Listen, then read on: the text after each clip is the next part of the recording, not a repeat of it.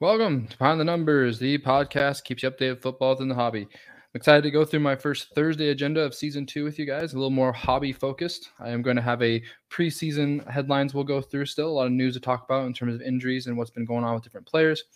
We'll also hit up some product talk. We'll talk about Donruss coming out next week, uh, what certified elements have looked like so far with some pricing and sales that I've seen. And then we'll have our first vintage card spotlight in this show that I'm really excited to show you. Uh, again, it's a really awesome segment. I'm trying to get more vintage talk, get into those uh, older cards we'd love to enjoy that have been around for a really long time. But uh, without further ado, it's time for the show.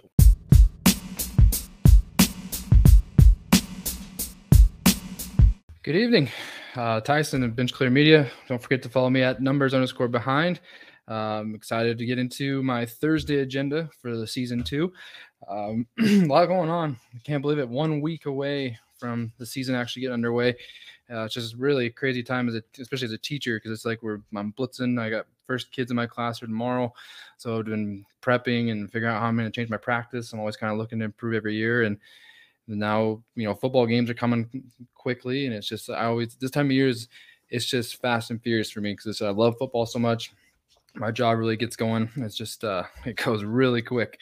But uh, with that, I mean we are we have into our last week of preseason already. Uh, the Dallas Cowboys finished a solid 0 and 4 in preseason, so I'm looking forward to how that will uh, project into the season. But uh, anyways, there's some big headlines to talk about. I mean, the, the biggest one of all, and it has a huge impact with us within the hobby, is Cam Newton was cut by the Patriots, and it's a little bit puzzling a bit just because Cam actually was playing pretty well in preseason. Uh, Mac Jones was playing really well. He was playing better, but just to cut him, I mean, I understand the cap and all that kind of stuff, but Mac Jones is the starting quarterback for the Patriots, and I really thought he was probably going to be the last one to start. I thought he'd be brought, uh, brought along slowly. Uh, and that's not the case. He's going to be right in there. So we're going to have uh, three guys starting week one as rookies, with Trey Lance and Fields likely going to be worked in over time. I think Lance will still kind of have some packages and still be involved. Uh, it seems like Fields, you know, I my guess, my guess is probably like week seven. We might just rough guess. Uh, so that's that's really big for the hobby. Uh, one of my good hits out of Chronicles, if you guys saw my tweet, was uh, Mac Jones uh, Optic Holo Silver. So happy to see him get the start and see that that move the needle a bit in terms of that value. Uh, another, you know, another guy just to look out for is, uh, you know, Panthers. They went defense in round one, so not going to be very expensive in breaks. But Terrace Marshall uh, has looked really impressive. He really looks like he might have receiver one upside in terms of his size and his speed and what he can do. Uh, they do have some good receivers there with uh, Robbie Anderson and DJ Moore, uh, but he kind of actually is a really good. He's a more prototypical size than both of those other players. Robbie Anderson's just been really efficient. DJ Moore very good deep ball, very very good receiver as well. Um, but right now, I just Terrace Marshall's really impressed me in the preseason. I like to see what he can do.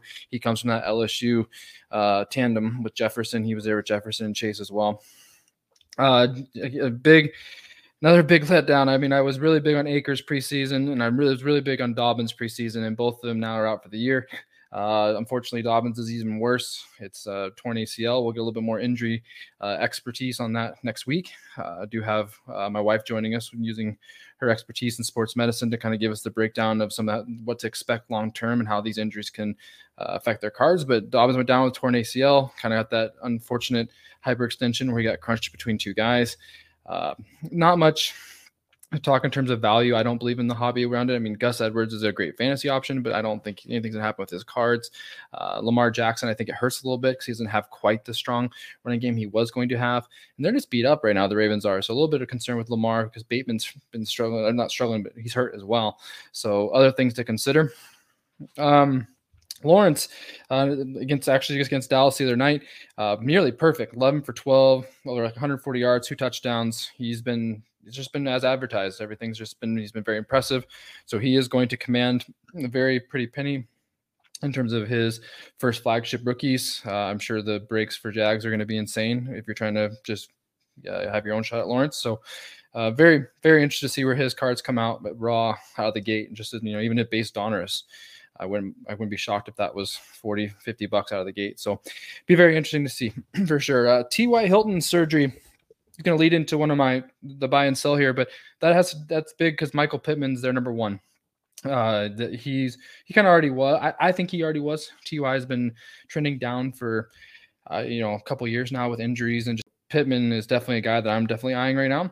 Uh, Jameis Winston gets named starter in New Orleans is very interesting for the hobby. Uh, see what his cards can do. I think that's that's a big to me. I really didn't think he'd get the starting job. I thought they stayed with Taysom just because it felt like Sean Payton was more comfortable with him. But the fact that Winston's made Sean Payton comfortable is really giving me a little bit of confidence in Winston to see what he can do. he really kind of flopped with Arians. I thought he had a shot with Arians in Tampa. That didn't work out, and now he's in New Orleans, and you know he's got a lot to lot to prove. So hopefully Winston has his head on his head on straight, and he can use the talent that we've seen um, if he can put it all together. And speaking of Saints, uh, Michael Thomas on the PUP, so he'll be out for almost half the season uh, with his ankle surgery. He's just trending down, down, and down, and that just kind of puts us right into the buy and sell I had for you guys. There's three guys that I'm picking up, and whether it's fire sales or raw or even graded, uh, Michael Pittman's very cheap out of last year's Prizm. He's very uh, easy to, to, buy. So I've had quite a few of his. I got a couple. I think I got sold for like nine dollars the other day. So like it's he's pretty cheap.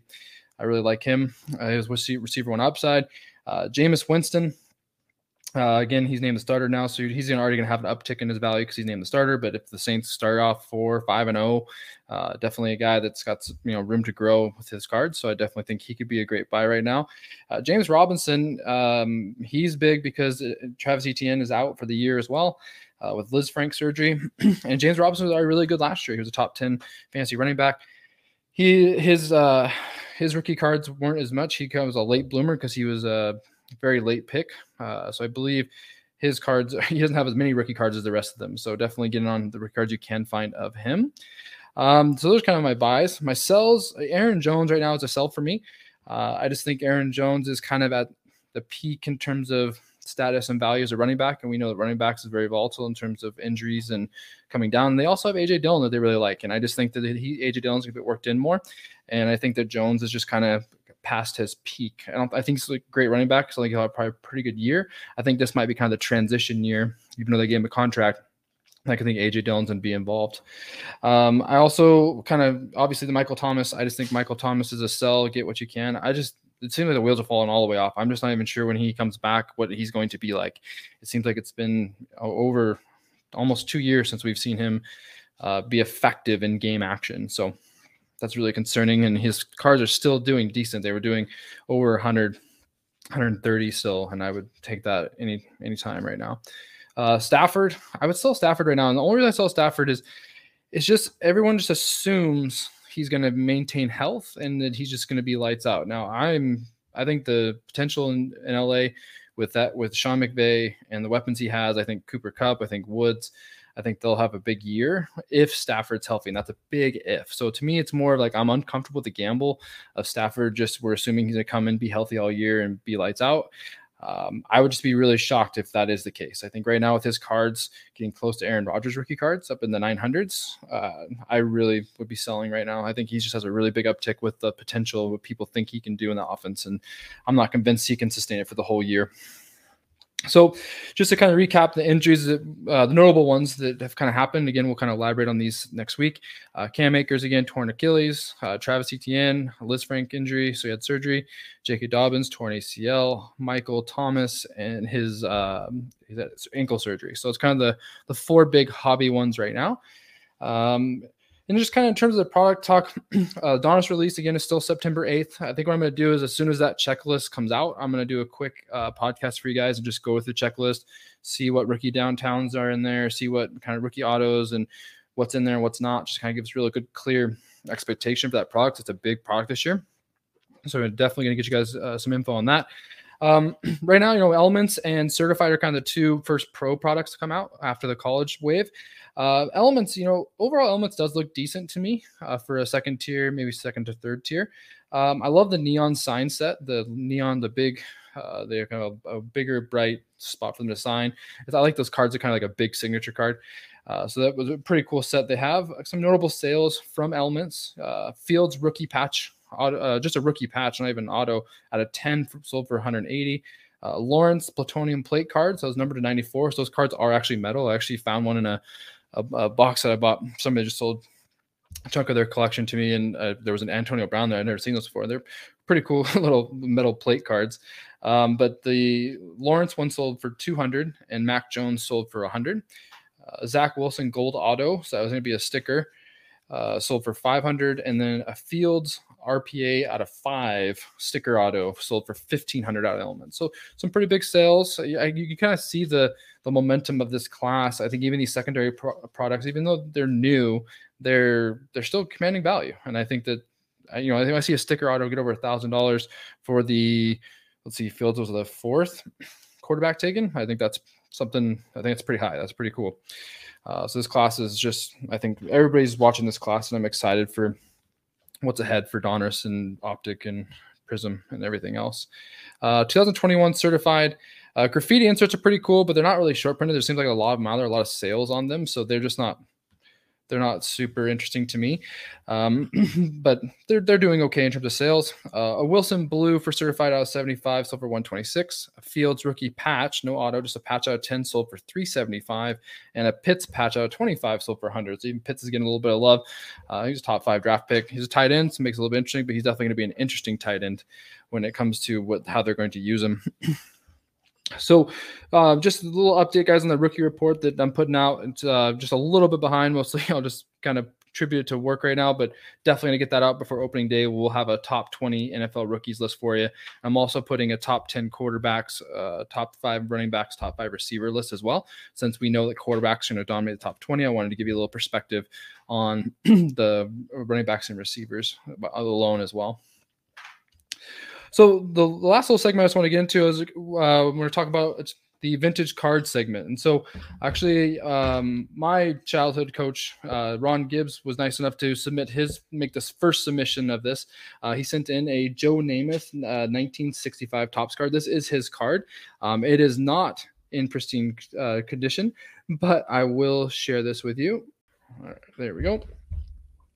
So those of you guys on the on YouTube will be able to see the card, and obviously on the podcast, I'm just pulling up the actual image here. and so, yeah, so it's, it's, definitely a card he's had his entire childhood. Uh, it's definitely a rougher one. We can see it's not a graded one. This is just a nice, just a raw card of the Joe Namath. Uh, but it's a very interesting set with the more vertical um, cards than we're used to seeing. Uh, they're kind of cool pictures of kind of action shots. Definitely looks, you know, you just see the vintage all over it in terms of the the coloring and the the fonts all those things they look very interesting. And again so this is 1965 Topps. And just kind of just for ballpark uh, joe namath kind of going a couple sales of this card a psa three and a half sold for 2500 an sgc 80 for 4000 an sgc 4 for 2700 and then on psa's uh, value chart they actually it's pretty astounding where the, the price of this card. Psa 5 for 3k psa 6 for 7k psa 7 sells for 10k psa 8 for 35k psa 8.5 for 110k and then a psa 9 for $270000 so it definitely joe namath is a, a wanted card. It's a very uh, you know it's priced high because it, one it's an SP. So there is quite a few of the uh, guys in the set, which I'll go through a couple of their notable names that they're they're all kind of SP. There's a common set and an SP set in the 1965 Topps. Namath is an SP as well. A couple other guys of note in the set: Fred Biletnikoff, uh, his his cards in there. Jack Kemp, Len Dawson, John Robinson, Bobby Bell. George Blanda, Willie Brown, and Billy Shaw were the notable Hall of Famers. If there's a couple other Hall of Famers, I described a handful of them. Uh, but it's a pretty stacked set in terms of uh, how many Hall of Famers are in it, and it's kind of cool. They have the SP, so like kind of the higher end players, they weren't they weren't printed as much. You had the commons and then the stars, so it's very very cool part about the sets that you know that you're if you have one of these, you have something that is relatively valuable. So again, uh, you know, this is the vintage card spotlight. I definitely want you guys to submit your favorite vintage cards that you own to me at numbers underscore behind. I'd happy to uh, put your card up, talk about the set, talk about the value, and also give you a shout out as well for participating uh, in the vintage card spotlight. Something else I like to take up into the next level and getting you guys involved and getting our interactions so we can keep enjoying football cards together.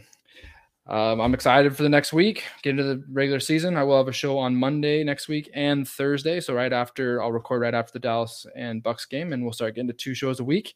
Uh, again, leave me any uh, rate and review the show. Give me any feedback in the comments. I'd greatly appreciate it. Appreciate you guys. Have a great week.